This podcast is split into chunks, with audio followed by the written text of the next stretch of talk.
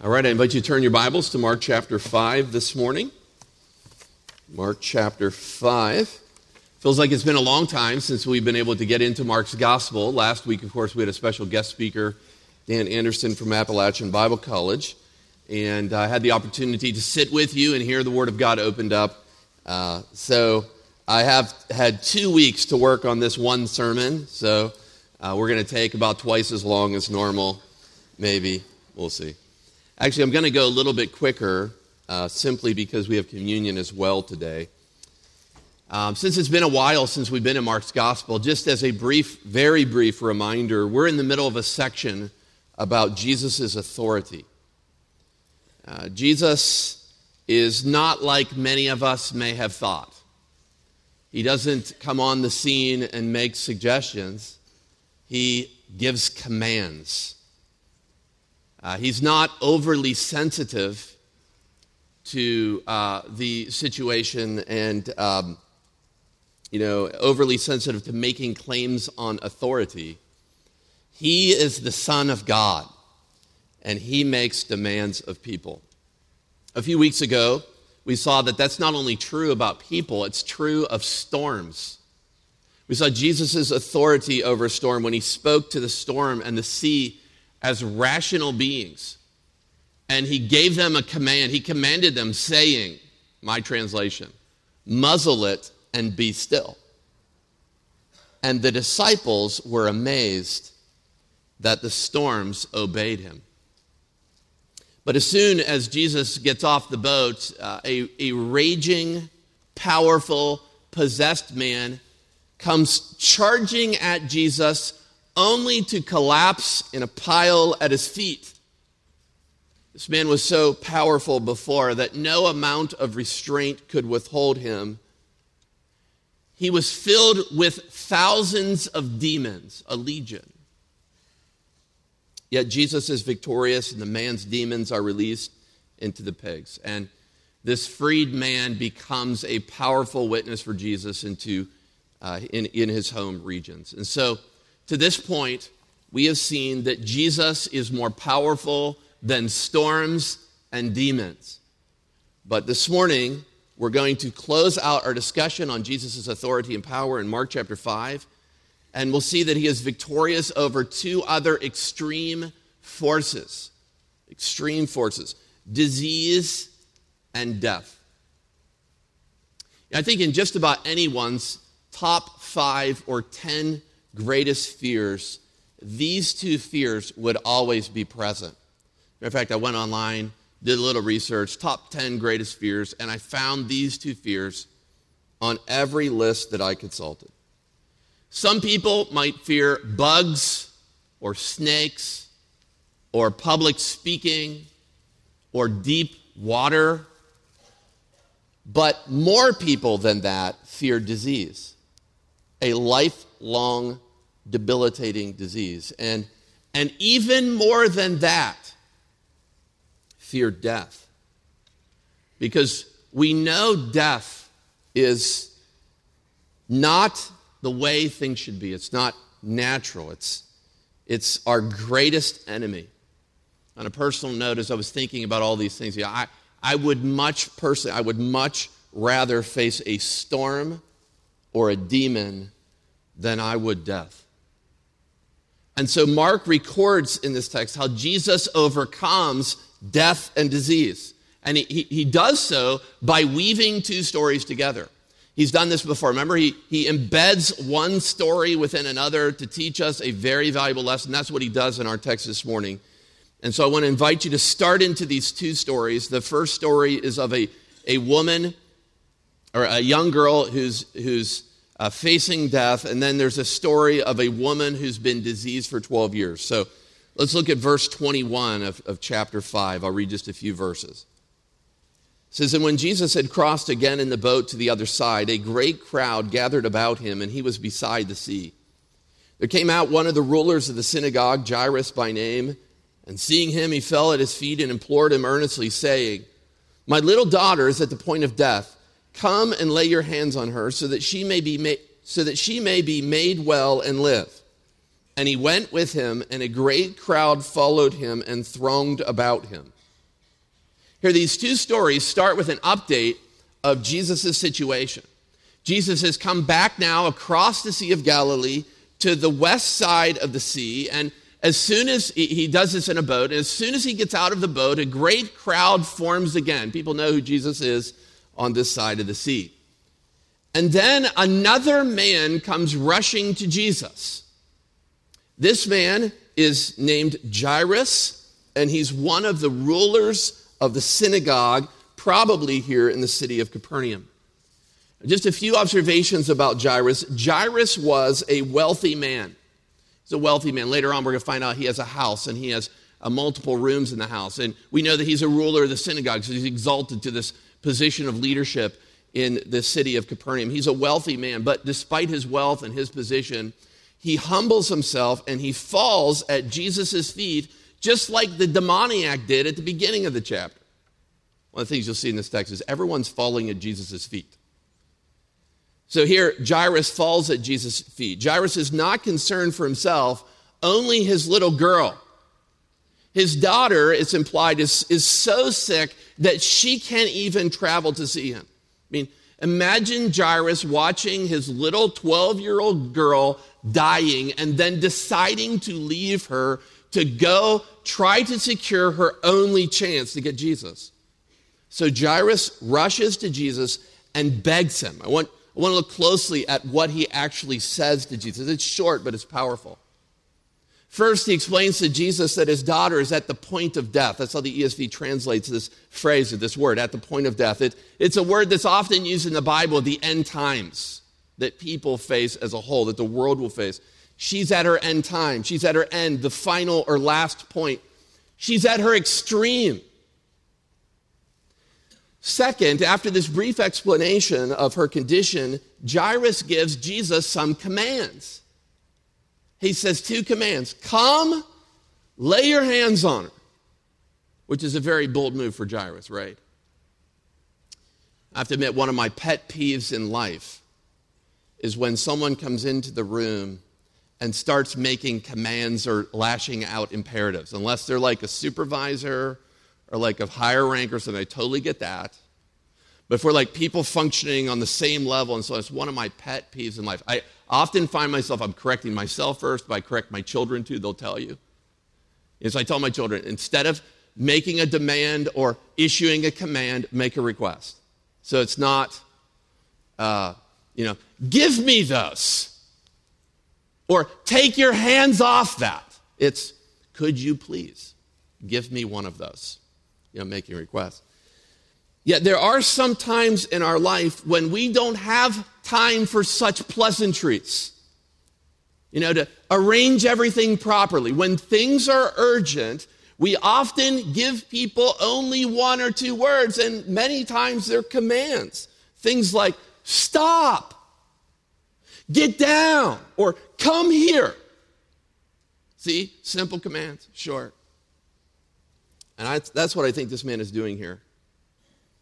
Perhaps this man didn't put much thinking or thought into what he would say to Jesus. He just thinks on his way to Jesus. He leaves his dying daughter. He just thinks, I've got to get Jesus to my daughter.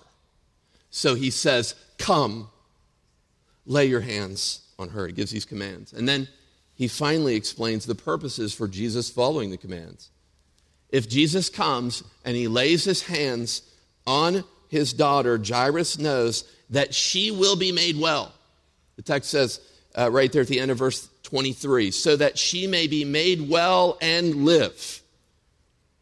Okay, and so this first story starts here. It's part one of Jesus helping Jairus' daughter, but now it's going to be interrupted by another story. We'll return to this story in a bit after this. But now we go to the second story, verses 25 through 34, where Jesus heals a suffering woman. And there are actually five characteristics of this woman I'd like to emphasize just briefly as we go through the text to help us understand her story. First, we see her condition in verses 25 and 26. Look at verse 25. And there was a woman who had a discharge of blood for 12 years and who had suffered much under many physicians and had spent all that she had and was no better, but rather grew worse. And so here Mark gives us insight into her condition. The picture I get here is of probably one of the most marginalized people in the entire first century. She is not only a woman, she is a woman who is ceremonially unclean always. Always. And so she suffers from a continual discharge of blood that would make her always unclean. And so all of the rules of uncleanness would apply to her. She would never be allowed to come in contact with other people. She'd be consistently isolated from all other human beings. Now, the text does say that there's an exception to this, and that is that occasionally she could pay to see a doctor or a physician. So as we're continuing to look at her condition, she had seen many doctors, and yet they were not able to help her at all. As a matter of fact, as I looked at this text in these verses this week, the language reveals the source of much of her pain was the treatment that these doctors had given to her. In fact, the phrase right at the end of verse 26, it says, she had suffered much under many physicians. I think it could be translated, she had suffered much from many physicians. Another way of saying this is asking the question, what was causing her much pain? And the grammar of the text reveals it points the finger at the doctors and their remedies. Okay, there were other things going on too, but the doctors, far from helping her, had only managed to make the situation worse. I mean, if you stop and even think about this for a moment, I mean, imagine how archaic the medical practices of doctors would have been in this area over 2,000 years ago. And I kind of read some of that this week. I mean, it's horrifying. This woman is not only in pain, always unclean, she's now also poor. The text says that she had spent all of her money on the false cures of these doctors. Before we go farther in the story, I just want to take a moment. I want to learn an observation from Jesus or about Jesus. I want to point out the fact that Jesus was willing to help both the rich and the poor. Okay, so one of the things I think we can learn from him is he's helping a rich synagogue ruler here and a poor, unclean woman. And so what we see throughout the Gospels is Jesus is offering help to all people, regardless of their economic status or their different backgrounds. And that's my heart for our church as well, that we would follow the example of Jesus, that we would not discriminate in any way from those around us. When people say, you know, who are you burdened to reach in your area? And the question is, everyone. Like, everyone around us, regardless of their background, how much they make, what positions they hold, where they come from, what ethnic heritage they possess, we are to offer the gospel to everyone. So our mission statement as a church is we're to display God's glory by making disciples through the gospel of grace. And when we get to the middle of that, making disciples, we need to understand it's making disciples of any and all people around us, like no bias, anyone. In Virginia Beach, we're surrounded by rich and poor. We're surrounded by people of different backgrounds and heritage. Our city is a melting pot, and often so too are our neighborhoods. Think of your own neighborhood. Different ethnic backgrounds, different social statuses. But we should invite all others into our yards, our homes, and our church. That's Jesus here, ministering to the wealthy, rich ruler, and then this woman. Her condition is she's a woman, unclean, isolated, suffering, and poor. That leads her to make a decision. That's the second characteristic I would show you, verse 27, her decision. It says, there she had heard the reports about Jesus and came up behind him in the crowd and touched his garment, for she said, if I touch even his garment, I will be made well. Here the woman breaks all protocol. She goes undercover. She's not even supposed to be there, but she's desperate. So She walks up behind Jesus. The text doesn't tell us why. Probably to avoid detection or the disclosure of her infirmity to other people. And she walks behind him and she touches him, touches his garment. And the text helps us even more. It says that she touches his garments because of something. Okay, and then it says this, for she said. Okay, when I first went through the text, I was trying to figure out, like, who did she tell this to? But the other gospel accounts are helpful here because she was saying this not to other people, she was saying this to herself. You ever talked to yourself before about your problems? Okay, so, yeah, we all do it. She'd been telling herself something.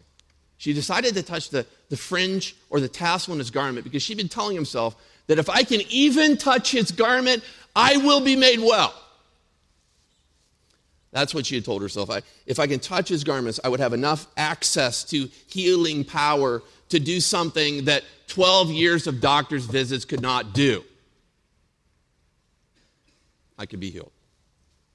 That leads to her cure in verse 29. This goes pretty quickly. Her cure. And immediately the flow of blood dried up, and she felt in her body that she was healed of her disease.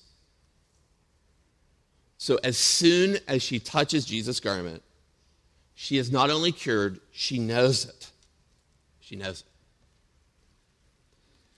But the story turns in an interesting direction in verses 30 through 33. And so I want to read through there. Here we'll see her confession and Jesus' confrontation. Look at verse 30. And Jesus, perceiving in himself that power had gone out for him, immediately turned about in the crowd and said, "Who touched my garments?" And his disciples said to him, "You see the crowd pressing around you, and yet you say, 'Who touched me?'" And he looked around to see who had done it. But the woman, knowing what had happened to her, came in fear and trembling and fell down before him and told him the whole truth. After this woman is healed, Jesus confronts her, and we get her confession.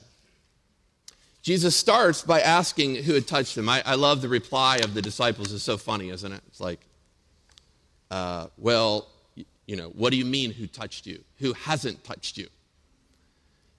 But you know, Jesus is not deterred by this. Okay, he's undeterred. He keeps pressing for more information. I'm sure it's making this woman very uncomfortable. You know, hoping the disciples' answer is just going to, like, solve it for her. Jesus, like, cast aside their answer. And he says, no, who's done this? That leads to some speculation among the commentaries regarding this. The question they consider is, did Jesus not know who it was that actually touched him? Okay, and there are different ways to look at this. I don't think it's a big deal either way. I mean, some people would say, no, he didn't really know. This is evidence of his humanity. He knew that God through the Spirit had used him, his garments or his body, to actually heal someone. He just didn't know who it was. So some people say that. Others, however, suggest that he actually did know who it was, but he was pressing this woman to demonstrate her faith outwardly. He wanted everyone else to see it. Regardless, she realizes that she's been caught. She falls at his feet like all the others before. And she tells him everything that happened. And so then Jesus responds in verse 34. Look in your Bible, verse 34. And he said to her, "Daughter, your faith has made you well. Go in peace and be healed of your disease." So regarding this woman, we saw her condition, her decision, her cure, her confession, and now her faith. Jesus responds by putting the woman at ease, leaving her at peace, explaining that she is indeed healed and she'll remain that way. But one point of emphasis that he makes here that's very important for you to see is that he put an emphasis on the fact that it was her faith that was the cause of her newfound health. I think it may be that the woman had a kind of a faulty view of things. It may be that she had a magical or superstitious view of Jesus and his clothing. You say, well, that's ridiculous. You know, who would believe in something like magical clothes? However, I point out that, you know, even today, there are some people deceived into thinking there can be something like magical clothes, clothes that have been near to or touched by or prayed over some holy man or holy person, that they would be endued with power. But so Jesus clarifies for her and for everyone else, it was her faith, her trust or belief in Christ that made her well, not clothes. And so when Jesus encounters disease here in this woman, he heals her. Disease loses. The woman is healed by her faith in Jesus. But there's a part of the story that's left to be told, and that's the end of the story with Jairus and his daughter. And so I want to look at verses 35 and 36, and we'll continue through the text. It says, while he was still speaking, there came from the ruler's house some who said, "Your daughter is dead. Why trouble the teacher any further?" But overhearing what they said, Jesus said to the ruler of the synagogue, "Do not fear, only believe." I make a few points here I think that are important. First of all, one thing that strikes me in this text is the result of the delay in the woman coming to Jesus and all of that action and everything that took place. This delay creates, the time for this young girl to die. As I was thinking about the delay, I was thinking, how might the ruler feel about all of this? Imagine if you're the ruler, you got Jesus, you're just trying to get him. Just go see my daughter. And then this woman comes along. She's been sick for 12 years. She could wait a little bit longer. And she breaks all the rules of triage, right?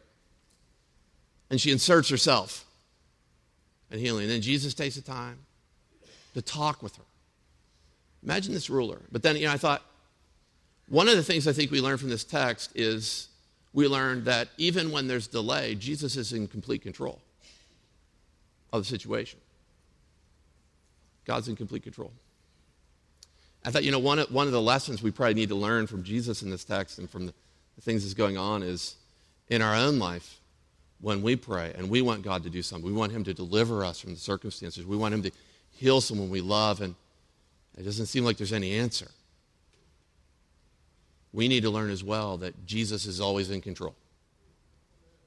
Even when it doesn't look like much is happening, God is sovereign over it all. Regardless, this man hears a report that his daughter has died. The text says then, Jesus either, and it could be translated, he either ignores or he overhears the report as well. And instead of allowing the man to become disheartened by the report, he gives him this challenge, this command. Do not fear, but believe. I think this statement from Jesus continues an emphasis in this text that is, I think, the main point of these narratives. Yes, the narratives are about the authority of Jesus. He is sovereign Lord over disease. He will be as well over death. We're going to see in a moment. But these texts are here to show the reader, that's you and I, along with a whole host of other people who have lived throughout the history of time, to show the reader that we must respond in faith or belief to him as the authoritative Lord over all. Matter of fact, I want to take just a moment, and I want to talk a little bit about the nature of faith in these two stories. There are two lessons about faith that I think these narratives, these stories teach us. There's probably more, but these two were especially dear to me this week. First, we learn, I think, in these texts that faith empowers us, faith in Christ empowers us to overcome obstacles. I see this in both stories. Regarding the woman with the issue of blood, I'll just read David Garland's quote here, words from David Garland, a commentator on Mark. He says, "The woman works her way through the crowd and overcomes any sense of shame that she might have had or fear that she might somehow contaminate Jesus or others by reaching out to touch Jesus." Okay, what compelled her to overcome the obstacles? Faith. The other story, the synagogue ruler he's going to overcome the announcement of his daughter's death. I think it's at least strongly implied by the end of this text that this man somehow has faith to believe that Jesus can even raise someone from the dead, raise his daughter from the dead. I mean, he'd overcome other things before. He'd overcome bursting through the crowds. He'd overcome falling at Jesus' feet. And so we learn that faith empowers us to overcome obstacles in our circumstances. But then secondly, and this is this phrase, do not fear but believe. We learn that faith, I want you to consider this for a moment, faith is the opposite of doubt and fear.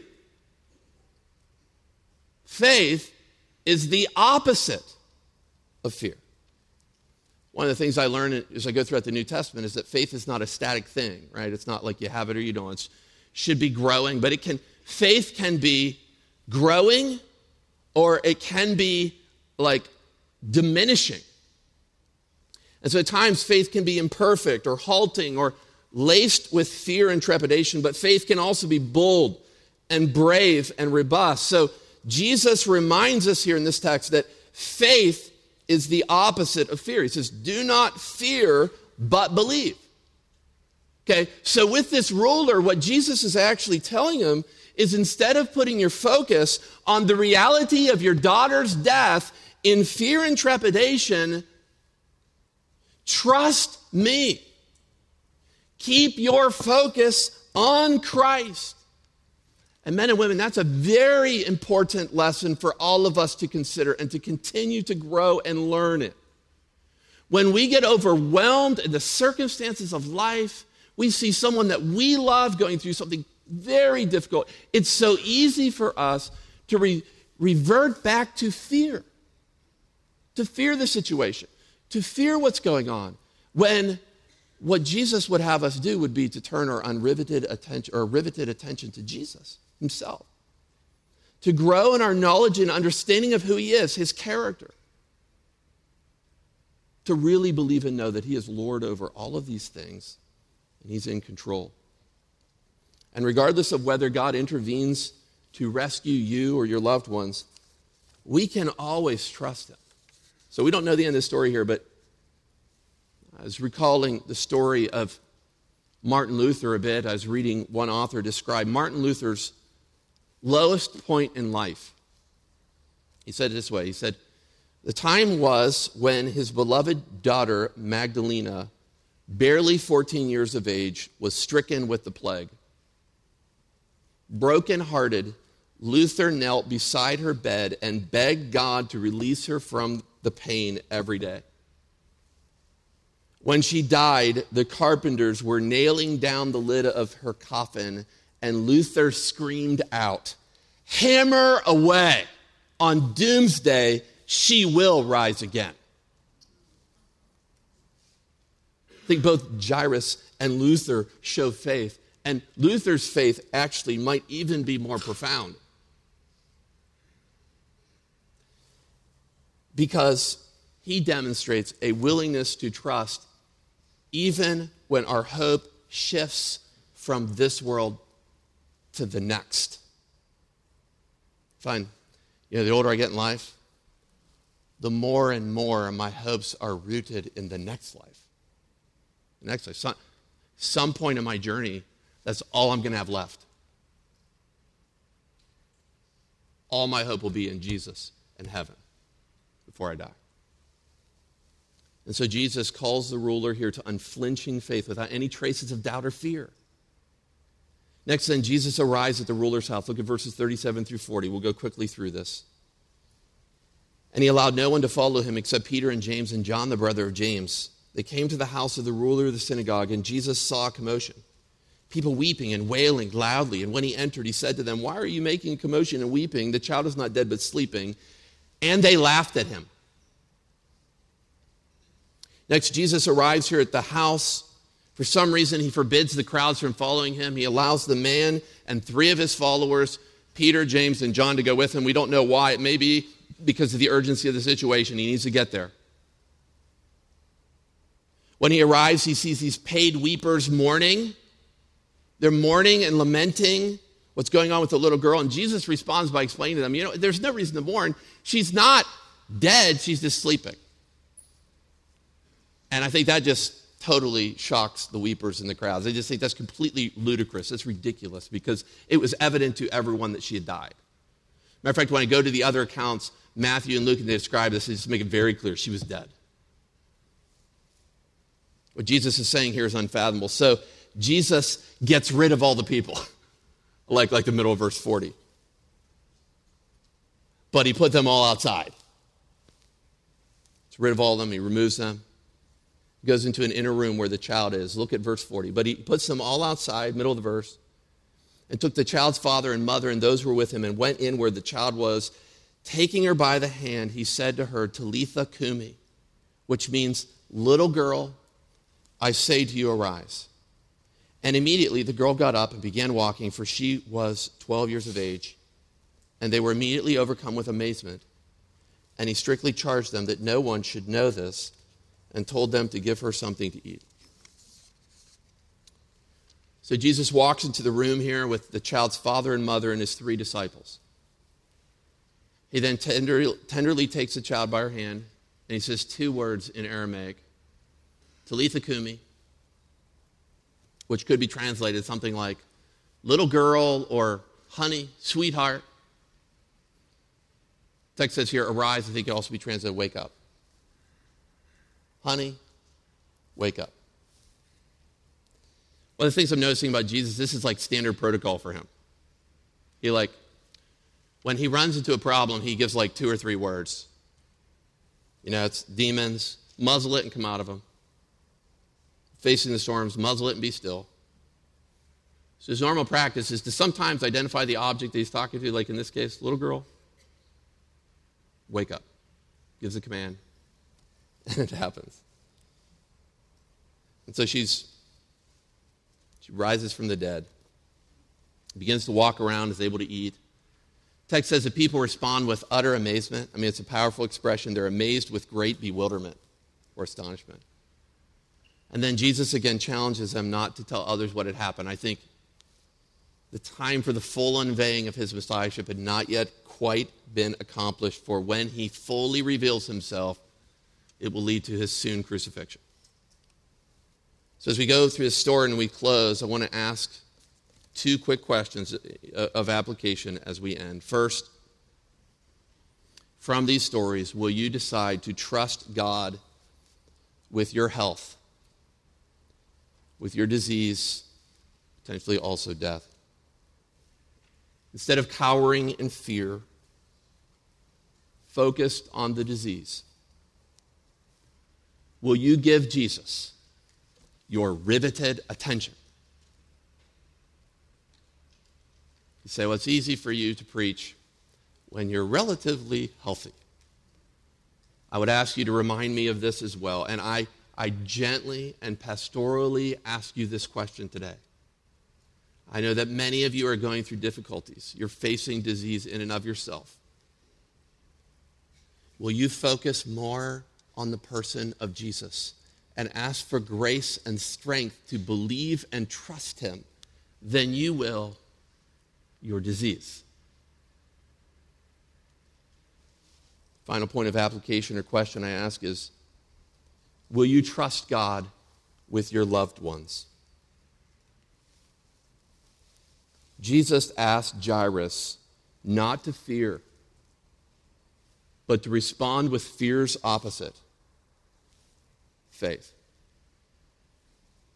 So will your view of Christ's sovereign lordship over our lives bring comfort and peace to you even when it touches you closely?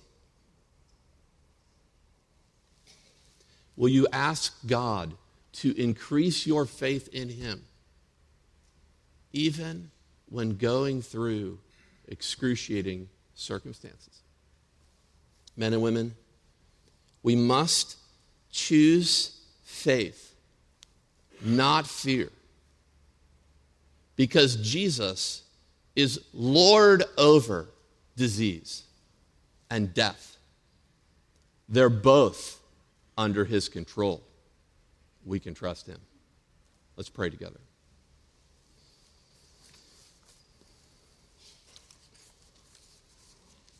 Father, as I prepared this sermon this morning, or this week, I should say, prayed through it this morning,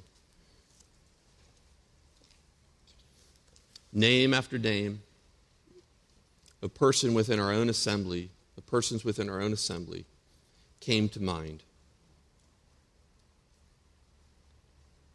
Lord, I feel that this text can be especially encouraging to any Christian, but especially those who are going through difficulty or know of loved ones doing so. And so, Father, while conviction might be necessary, I pray that comfort and challenge and encouragement to believe Jesus would be the primary message that we hear this morning.